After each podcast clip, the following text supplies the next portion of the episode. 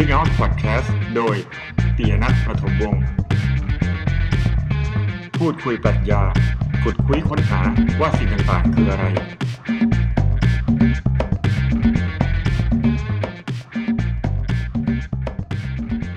สวัสดีครับ พบกันอีกครั้งกับ Seek Out Podcast ตอนที่ 16.5 นะครับ ที่มันจุด 5 เพราะว่าคราวนี้ก็อาจจะไม่ได้เตรียมตัวและมีสาระอะไรมากนะครับ เรามีแขกรับเชิญนะครับ วันนี้จะมาพูดกันในเรื่องที่ว่า ตัวผมเนี่ยนะครับ เมื่อ 9 ปีที่แล้ว เข้าใจปรัชญายังไง แล้ววันนี้ผ่านมาแล้ว 9 ปี ความเข้าใจปรัชญาของผมมันแตกต่างจากในอดีตยังไงนะครับ วันนี้มีแขกรับเชิญนะครับ ชื่อคุณคุณก้องนะครับสวัสดีครับคุณก้อง สวัสดีค่ะขำอะไรคะ ก็ขำทำไมชื่อก้องนะครับ ก้องพ่อแม่ไม่ได้ตั้งค่ะ ชื่อก้องเพราะว่าเสียงเสียงกะโหลกมันดังก้องก้องเสียงกะโหลกมันไม่ขำเลยอะแม่เสียงกะโหลกมันเสียงกะโหลกดังก้องก้องเป็นเหล็กอะเป็นเป็นเป็นเอไอเหรอครับเปล่าค่ะมันเหมือนแบบกะลากลวงอ๋อไม่ใช่กล้องไดโนเสาร์เหรอเปล่านะฮะเอาวันนี้ แขกรับเชิญนะครับ คุณก้องจะมาเป็นผู้สอบถามนะครับว่า อ่าผม คนที่สงสัย ผมเออเขาอยากรู้ว่าผมมีความเข้าใจ เนื่องจากคลุกคลีอยู่กับปรัชญามาเกือบหนึ่งทศวรรษแล้วเนี่ย นะก็คือสิบปีพูดทศวรรษดูนานดีเก้าปีนะที่ที่แบบจริงจังว่าเออโอเค สนใจปรัชญา อ่านหนังสือปรัชญา แล้วความเข้าใจที่ผมมีต่อปรัชญาในเก้าปีที่แล้วกับวันนี้มันต่างกันยังไงเมื่อเก้าปีที่แล้วนะครับ เล่าเท่าที่เล่าได้นะครับ อะไรที่เป็นบริบทชีวิตส่วนตัวละเอียดเกินไปก็อาจจะไม่เล่านะครับ อืมแล้วก็น่าจะไม่มีใครอยากรู้ด้วยค่ะ ใช่นะครับ ก็นะฮะ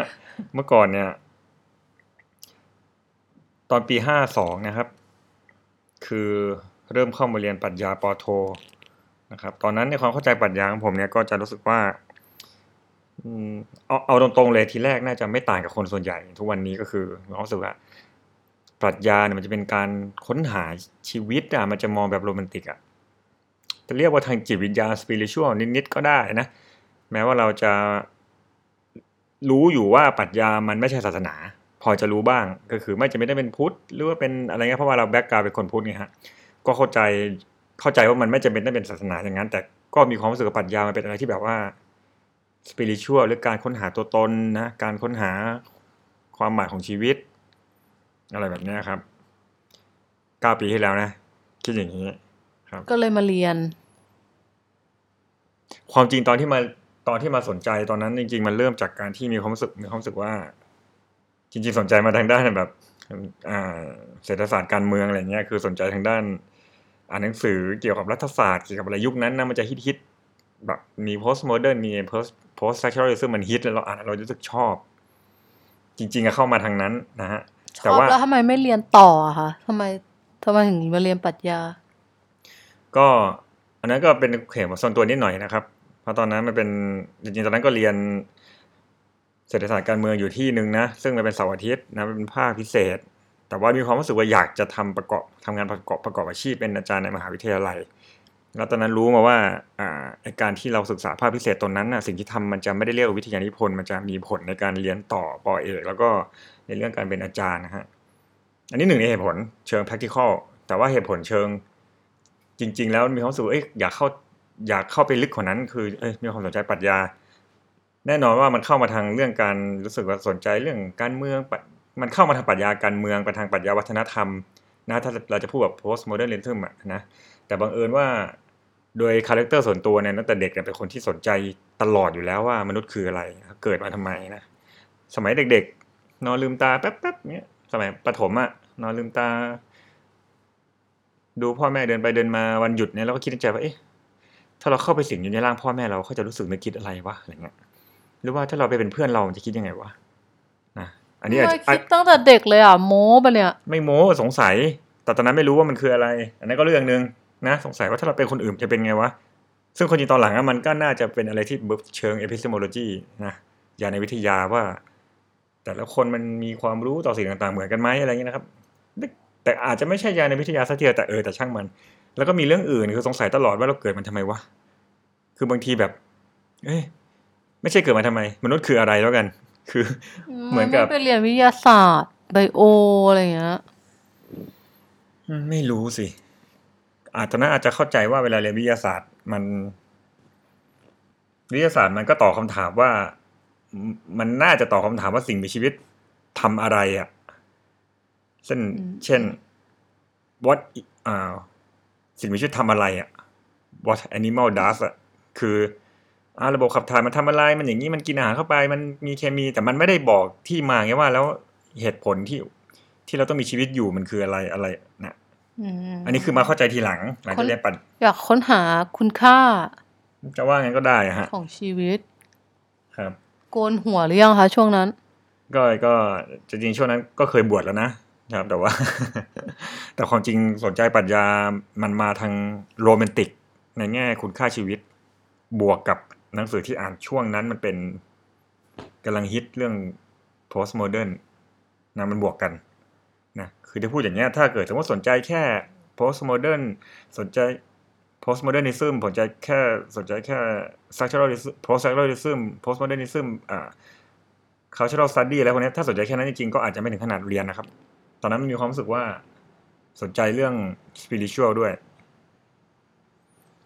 อ่าโอเค งั้นมาถึงคำถาม ที่เป็นหัวข้อของ EP นี้ก็คือความเข้าใจ ปรัชญาตั้งแต่เริ่มต้น ตั้งแต่เริ่มเรียน ตั้งแต่ตั้งแต่สนใจเมื่อเก้าปีที่แล้ว มันแตกต่างจากตอนนี้ยังไง เออจริง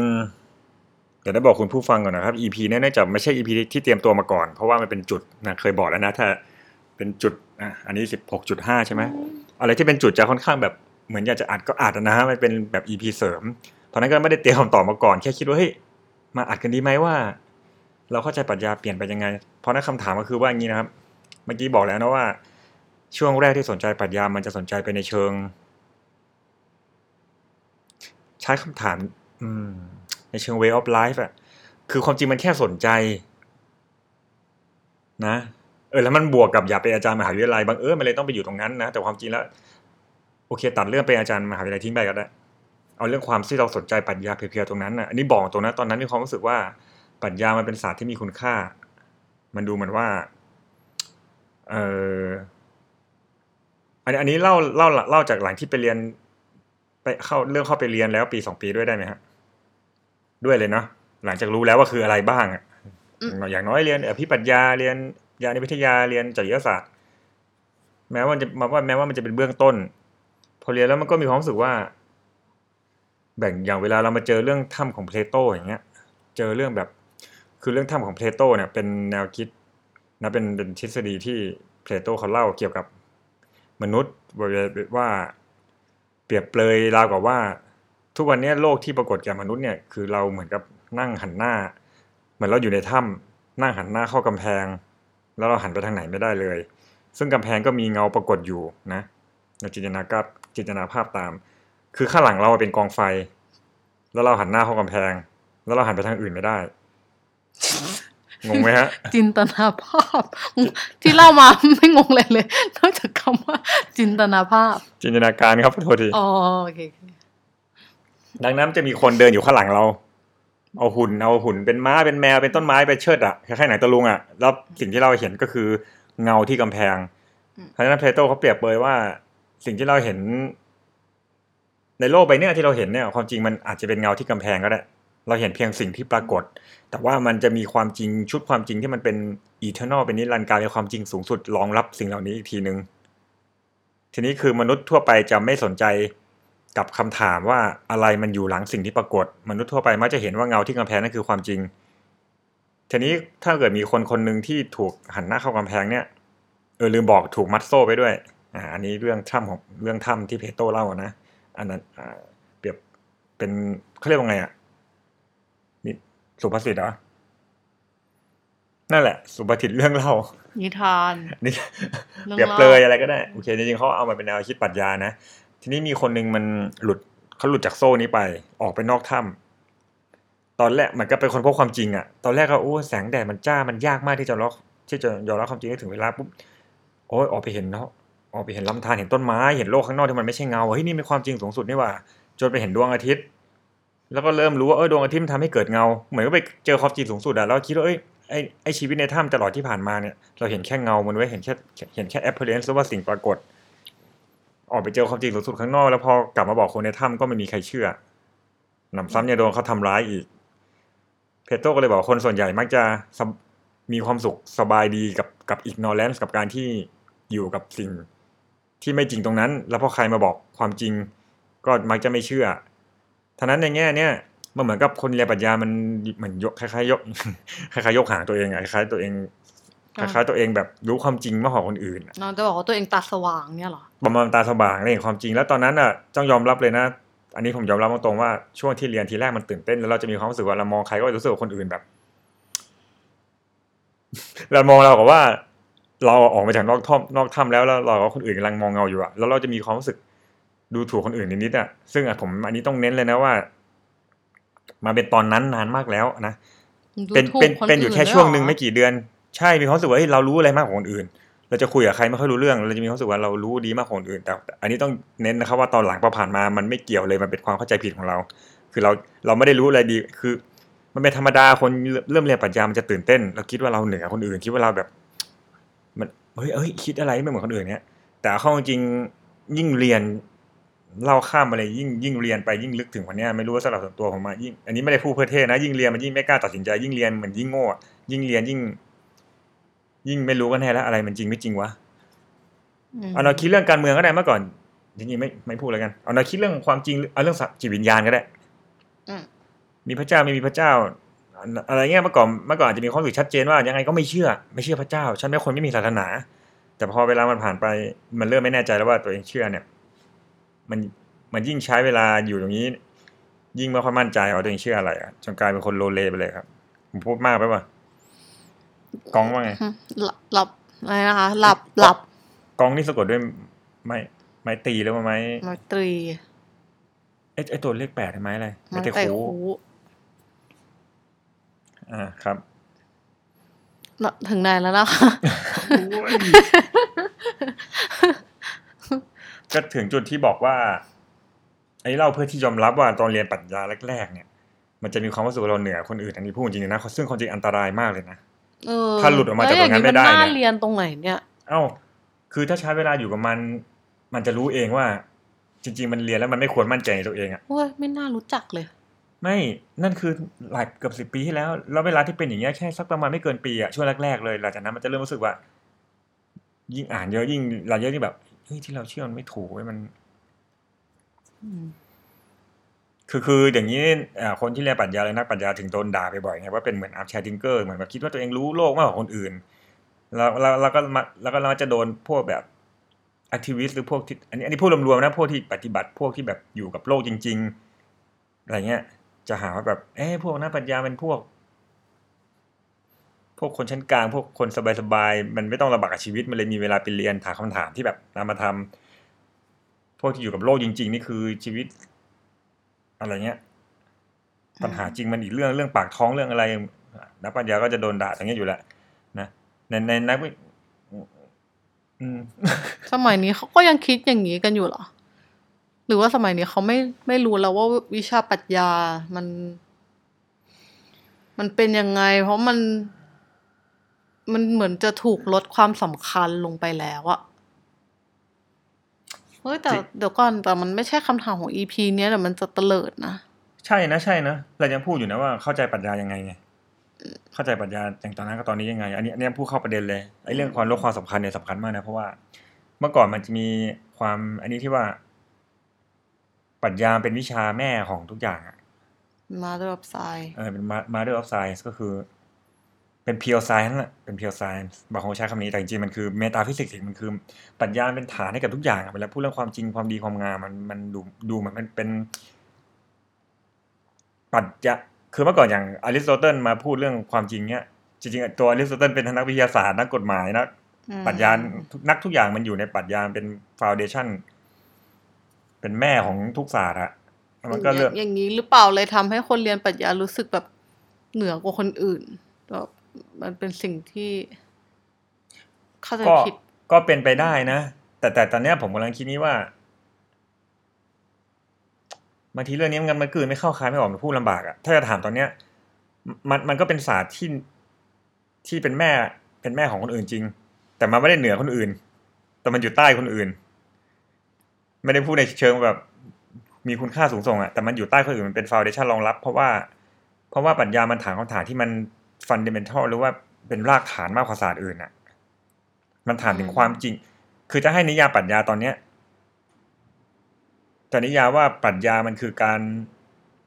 ตรวจสอบความรู้ความเชื่อความจริงของตัวเองอะเป็น pre knowledge อะเป็นขั้นที่ก่อนเราจะเชื่อยึดถืออะไรที่เราเชื่ออยู่ทุกวันเนี้ยตรวจสอบ appearance ตรวจสอบสิ่งที่มันปรากฏกับเราอะ แล้วเราก็ตรวจสอบมันอะอืมว่ามันจริงไม่จริงยังไง คือโอเคมันพูดไงดี เหมือนไม่ได้ตอบคำถามเลย มันมันอาจจะยังเป็น matter of science อื่น ๆ ก็จริงเป็นรากฐานจริงๆแต่ว่า มันไม่ได้สำคัญกว่าศาสตร์อื่น งงไหมครับคำถามคืออะไรนะเมื่อกี้เนะ คำถามคือ เมื่อกี้กล้องถามหรือผมถาม อ๋อ ที่บอกว่าเหมือนแบบเพลโตเขาก็พูดหลาย ๆ เรื่องอริสโตเติลเออจริงๆอริสโตเติลอ่าแค่ยกตัวอย่างเขาเขาเขาก็นี่มันก็มันก็เป็น matter of science จริงๆในสมัยเพียงแต่ว่าเราเราไม่ได้มันเราไม่ได้มองมาแล้วเพื่อที่จะบอกว่าพอเป็น matter of science แล้วจะบอกว่ามันเหนือกว่าศาสตร์อื่นหรือเพโตไม่ได้เนาะอืมเพโตไม่เคยพูดอะไรเลย ไม่รู้เหมือนกันนะเคยอ่านผิดอืมมีคน มีจริงหรือเปล่าไม่รู้ ก็นั่นก็เรื่องหนึ่งแล้วก็อีกเรื่องหนึ่งคือตอนนี้ เออคนที่อยู่ในแวดวงปรัชญาเนี่ยมันก็จะแบ่งเป็นสองสายนะ เป็นสายที่ยังเป็นคอปรัชญาเพียวๆอยู่ ก็คือเป็นอะไรที่แบบเขาเรียกว่า conceptual analysis อะคือถ้าเป็นปรัชญาสายแข็งจริง ๆ เนี่ย ก็จะเหมือนกับ ก็ก็คนที่เป็นปรัชญาสายแข็งเป็นคอจริงๆเนี่ย คอไม่ใช่หูคอจมูกปากนะคอคือแก่นอะเขาก็จะมีความรู้สึกว่า เอาเข้าจริงปรัชญามันเป็นอะไรที่ อันนี้ไม่เสมอไปนะ ผมพูดอาจจะผิด แต่ผมแค่พูดว่ามันอาจจะเป็นอย่างนั้นแต่แต่คนอาจจะเถียงได้ แต่ถ้าผมเข้าใจอะถ้าเป็นแบบแก่นปรัชญาสาย hardcore จริงเข้าใจคล้ายๆว่าปรัชญามันไม่ได้ progress อะแต่ไม่ใช่ว่าหมายความว่าพอมันไม่ progress ไม่ก้าวหน้า แล้วมันเป็นสิ่งไม่สำคัญอะมันไม่ progress แต่มันก็สำคัญเพราะมันยังถามคำถามเดิมเหมือนสองพันปีที่แล้วสามพันปีก็ถามคำถามนี้ก็ถามคำถามเดิมอะอะไรคือความจริงอะไรคือความยุติธรรมอะไรคือความความรู้ที่ความรู้ที่เชื่อได้ว่าเป็นความจริงอะไรคืออะอะอะไรอย่างเงี้ย แต่ว่ามันจะมีพวกนักปรัชญาสายกลายพันธุ์ที่เขาเรียกว่าเดี๋ยวนี้มันจะเริ่มออกมาว่า mutant เนาะ mutant ก็จะเป็นนักปรัชญาเช่นเช่นนักปรัชญาจิตอย่างเงี้ยก็มีนักปรัชญาที่มาทำงานกับนักวิทยาศาสตร์ มามาเราก็เชื่อว่าความก้าวหน้าทางวิทยาศาสตร์ ว่าว่าฐานความรู้วิทยาศาสตร์มันจะต้อง back up สิ่งที่นักปรัชญาพูด คือนักปรัชญาพูดอะไรมันต้องไม่ขัดจากวิทยาศาสตร์ พูดมากกว่านั้นก็ได้ พูดในขั้น metaphysics ที่มันเหนือจากวิทยาวิทยาศาสตร์พูดก็ได้ แต่ว่ามันไม่ควรจะขัดกับ empi- empirical evidence หรือว่าหลักฐานเชิงประจักษ์ที่นักวิทยาศาสตร์มี มันก็จะเป็น interdisciplinary นะเราจะเห็นว่าเดี๋ยวนี้เวลาพูดปรัชญาจิตเนี่ยจิตคืออะไร consciousness คืออะไรแล้วก็จะเห็นนักปรัชญามาทำงานร่วมกับนักภาษาวิทยานัก ประชานศาสตร์ ประชานศาสตร์คือ cognitive science นะ cognitive scientist นักประชานศาสตร์อะไรเงี้ยหรือว่านักจิตวิทยาอะไรพวกเนี้ยมันแต่ผมไม่รู้ว่าเวลานักปรัชญาลงมาทำงานอย่างเงี้ยเพราะว่า คือมันซับซ้อนขนาดนั้นถ้าจะอธิบายบางทีมันอาจจะกลายเป็นเรื่องของอาชีพเรื่องของอะไรอย่างเงี้ยเพราะปรัชญาในมหาลัยมันมันตายไง เพราะฉะนั้นอืมนักปรัชญาถ้ามันจะมีงานวิจัยมีอะไรทำมันก็ต้องมาเชื่อมกับ ศาสตร์อื่น นี่ตอบคำถามแรกที่ถามว่าเออ มันเลยคำถามอะไรถึงทุกวันนี้ได้ยังไงเนี่ย ก็เอ้าก็ก็ความเข้าใจปรัชญาเมื่อก่อนกับทุกวันนี้ต่างกันไง คือเมื่อก่อนผมจะเข้าใจคำถมไม่เห็นเป็นคำตอบของคำถามเลยคืออะถ้าจะสรุปอะคือเมื่อก่อนอะผมจะเข้าใจว่าปรัชญามันเป็นวิชาที่มันสูงส่ง มันสปิริชวลแต่พอหน้าวันเนี้ยมาถามปรัชญาคืออะไรอะอะปรัชญาเป็นสิ่งที่เรามาถามว่าเรารู้โลกได้ไง เรามีขั้น pre knowledge ก่อนที่เราจะเชื่อว่าอะไรเป็นความ ความรู้อะที่เราเชื่อว่ามันเป็นความจริงอะอะ pre pre conception ก็ได้ก่อนที่เราจะ ก่อนที่เราจะเห็นสิ่งที่มันเป็นอย่างเงี้ย อะไรมันคือฐานรองรับ แล้วก็ เวลาเข้าใจปรัชญาในปัจจุบันน่ะเมื่อก่อนจะเข้าใจเป็น way of life เข้าใจว่ามันเป็นชีวิตอืมปรัชญาคือทุกอย่างอืมแต่เดี๋ยวนี้อาจจะเป็นด้วยความรู้สึกสนใจในวิชาการปรัชญา มันมีความรู้สึกกับปรัชญา มันคือศาสตร์ที่มันเป็นวิชาการสายหนึ่งที่เราทำงานอยู่ตรงนี้ ส่วนเรื่องสปิริชวลมันเป็นอีกเรื่องหนึ่งอื มมันก็เป็นเรื่องเดียวกันแต่ว่ามันจะมองแยกแล้วเมื่อก่อนจะมองเป็นก้อนใหญ่ๆ เดี๋ยวนี้คือโอเคปรัชญามันก็เป็นการตั้งคำถาม approach ถึงคำถามความจริงความดีความงามอย่างที่เขาพูดกันอะในแบบหนึ่งแล้วเราคิดถึงมันได้อืมนะ มันอาจจะเป็น intellectual activity อะเป็น activity ทางด้านความคิดเออถกไปเถียงไป แต่สุดท้ายแล้ว เวลาเราพูดเรื่อง spiritual เราเชื่อว่าชีวิตคืออะไรอีกแบบหนึ่งนอกเหนือจากการทำงานนอกเหนือจากแวดวง วิชาการปรัชญา มันกลายเป็นชีวิตส่วนตัวไปแล้วอะอันนั้นมันเป็นศาสนาแล้วอะนี่กำลังตอบคำถามอยู่เหรอก็คิดว่ากำลังตอบนะเมื่อก่อนจะมองไม่ค่อยแยกปรัชญาเป็นอันเดียว เดี๋ยวนี้เริ่มแยกแล้วปรัชญาคือตรงนี้สร้าง boundary ถ้าถ้าผมส่วนตัว personality ศาสนาผมจะเชื่ออะไรมันอีกเรื่องหนึ่งหรือเปล่า ผมก็งงตัวเองเหมือนกันนะแต่ประมาณนั้นนะมั้งนะเอาละครับ วันนี้ก็อ่า จะลาไปแค่นี้ก่อน มีคำถามสุดท้ายไหมครับ หรือว่าคุณก้องจะสรุปหรือจะพูดอะไรหน่อยไหมครับ สรุปสรุปแล้วกันเนาะคำตอบมันยืดยาว จนหลับไปเลย จนจนตื่นมาอีกทีอ้าวจบจบบทสนทนาแล้วเหรออย่างงี้เอาเมื่อกี้หลับเหรออย่างงี้คำถาม ก็คือคำถามหลักก็คือ ความเข้าใจปรัชญา จากวันนู้นถึงวันนี้ มีความเข้าใจยังไง คือเมื่อก่อนเห็นว่าปรัชญาเป็นคุณค่าแบบเป็น เป็นหนทางที่นำไปสู่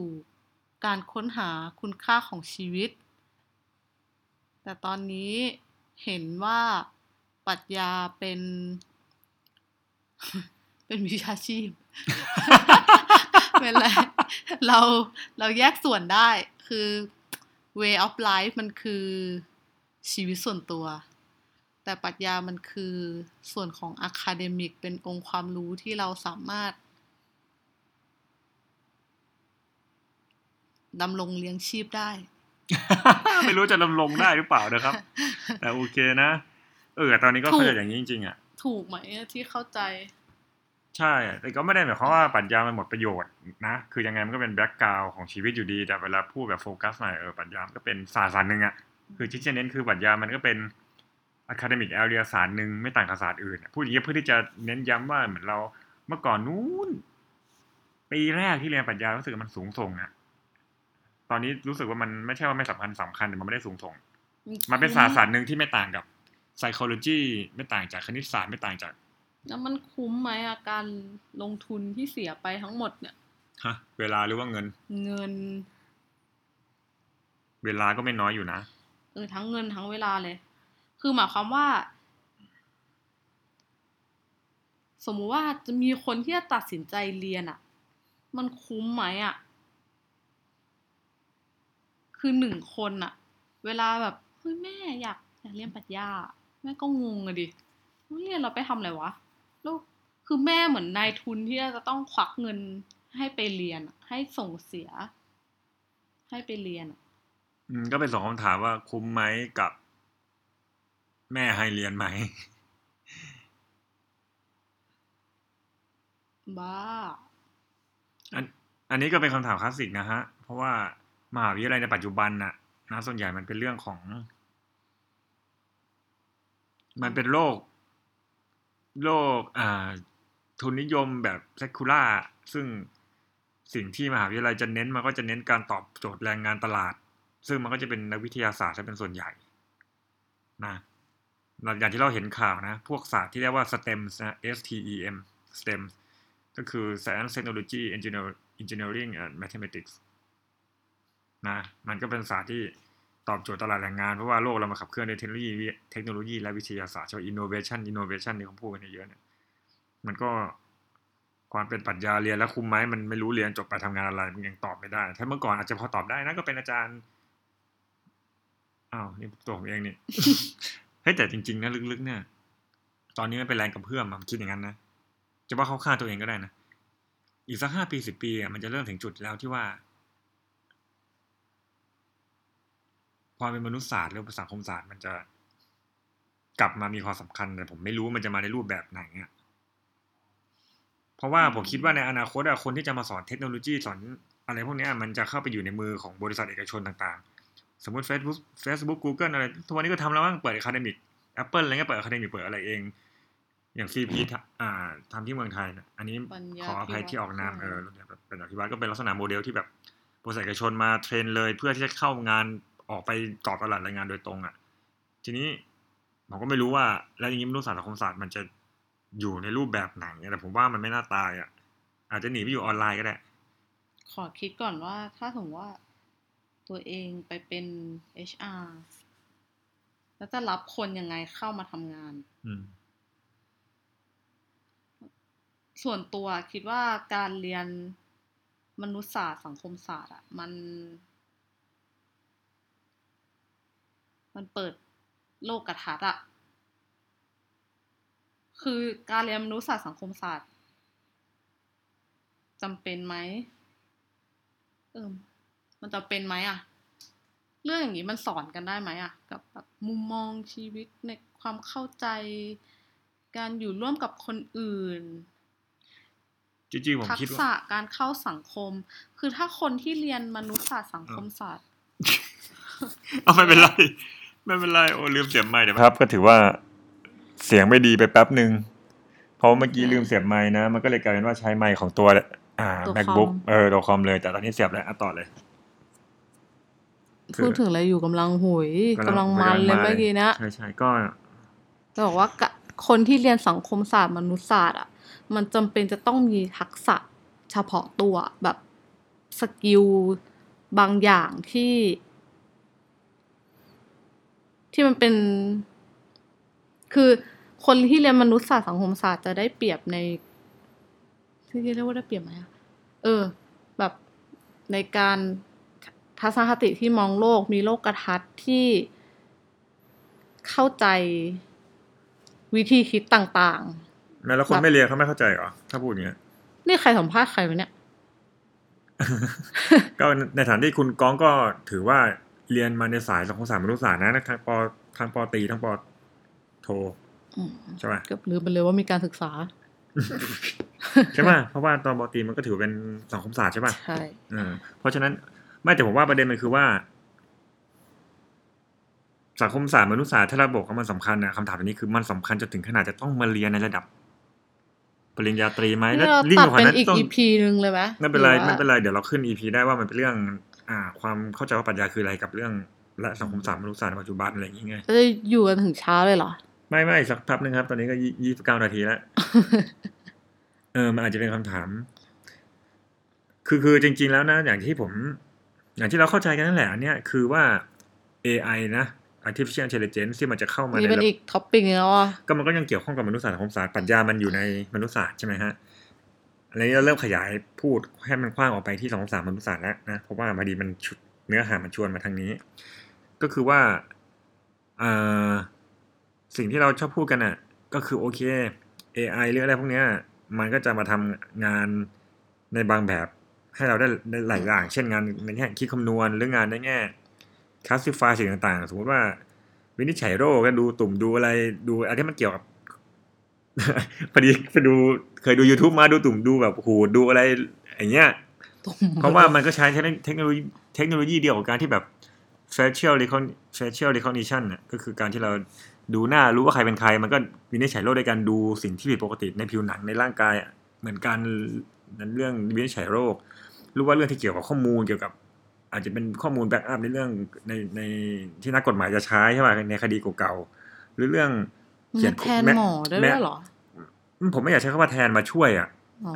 มาช่วยมาซึ่งซึ่งจริงๆแล้วสิ่งที่ AI มันจะเข้ามาทำได้อะมันเป็นเรื่องที่แบบ how to use technology ไงแต่สิ่งที่ AI ไม่มีอะมันคือ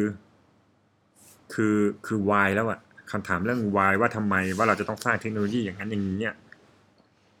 นี่มันคือ creativity อ๋อคือ AI มันจะเข้ามาทำว่า how to use อืม how to อะ เขียนโค้ดยังไงมันไม่ตั้งคำถามวินิจฉัยยังไงเออ แต่ว่าไอไอคนที่จะมาไกด์อยู่ดีว่าแล้วแล้วแล้วจะรับผลิตสมมติอยู่ดีวันหนึ่ง Steve Jobs บอกว่าต้องผลิตมือถือที่มันเป็น touch screen เงี้ยไม่ได้แล้ว Steve Jobs มาบอกไม่ได้ละก็มันมันนั่นในอ่าตอนนั้นไงคืออยู่ดีไปหวันละมันมันก็ต้องเป็นมันก็ต้องมันก็ต้องเป็นมนุษย์ใช่ไหมที่เออที่เข้ามาไกด์ว่า แล้วเราจะสร้างอย่างเงี้ยทำไมเหตุใดเราจึงสร้างอย่างนั้นเหตุใดเราจึงสร้างอย่างนี้อืมเพราะฉะนั้นสกิลที่เขาบอกว่ามนุษย์มันมีเนี่ย โดยที่ไม่รู้นะจำเป็นจะต้องเรียนมนุษยศาสตร์สังคมศาสตร์หรือไม่ก็ตามเนี่ย มันก็คือเรื่องอะไรอะ social skill ใช่ป่ะอืม human interaction เรื่อง creativity เรื่อง humor เรื่องอะอารมณ์ขันอืมเรื่องความเป็นผู้นำเรื่อง relation กับมนุษย์เรื่องอย่างเงี้ยอีเรื่อง emotional ต้องเรียนด้วยเหรอ emotional intelligence เนี่ยประประเด็นคือมันอาจจะไม่ถ้าพูดอย่างนี้ปุ๊บมันดูเป็นเรื่องที่แบบ general มากเลยอะมันมันเลยกลายเป็นว่าสิ่งที่เราเน้นมันอาจจะต้องเป็น gen เอ็ดอะศึกษาทั่วไปอะนะแต่อันนี้อาจจะดูอืมพูดเรื่องที่มันเป็นอันนี้ไปหน่อยแต่ศึกษาทั่วไปจริงๆมันจะต้องเน้นมนุษยศาสตร์อะเน้น เน้นอะไรอย่างเงี้ย แต่ประเด็นก็คือว่าเวลาสถานศึกษาเขาเขาก็เชื่อว่าทุกคนก็สามารถสอนเรื่องนี้ได้ไงอืมถึงคุณเป็นนักวิทยาศาสตร์ คุณเป็นสายแพทย์คุณเป็นสายวิศวะอืกรรมเพะศาสตร์ว่แล้วคุณเป็นใครคุณก็สามารถที่จะสอนเรื่อง human interaction เพราะมันเป็นสิ่งที่มนุษย์มันมีอะใช่หรือเปล่าไงเป็นเป็นคำถามพ อเป็นนี้ปุ๊บเอามนุษยศาสตร์ปรัชญาก็ไม่ไม่จำเป็นแล้วหรือเปล่า เออ น่าสงสารเนาะอ่าโอเคครับ วันนี้ก็คิดว่าคุยกันทิ้งค้างไว้ก่อนนะครับ เดี๋ยวคราวหน้ามีโอกาสก็จะมาต่อกันนะครับ คุณก้องครับค่ะขอบคุณมากนะครับ ที่มาร่วมรายการวันนี้ครับ อ่า ยินดีค่ะครับขอบคุณครับ เดี๋ยวคราวหน้าเรามากันใหม่ เรามาคุยกันใหม่นะครับ ค่ะ สวัสดีครับ สวัสดีค่ะ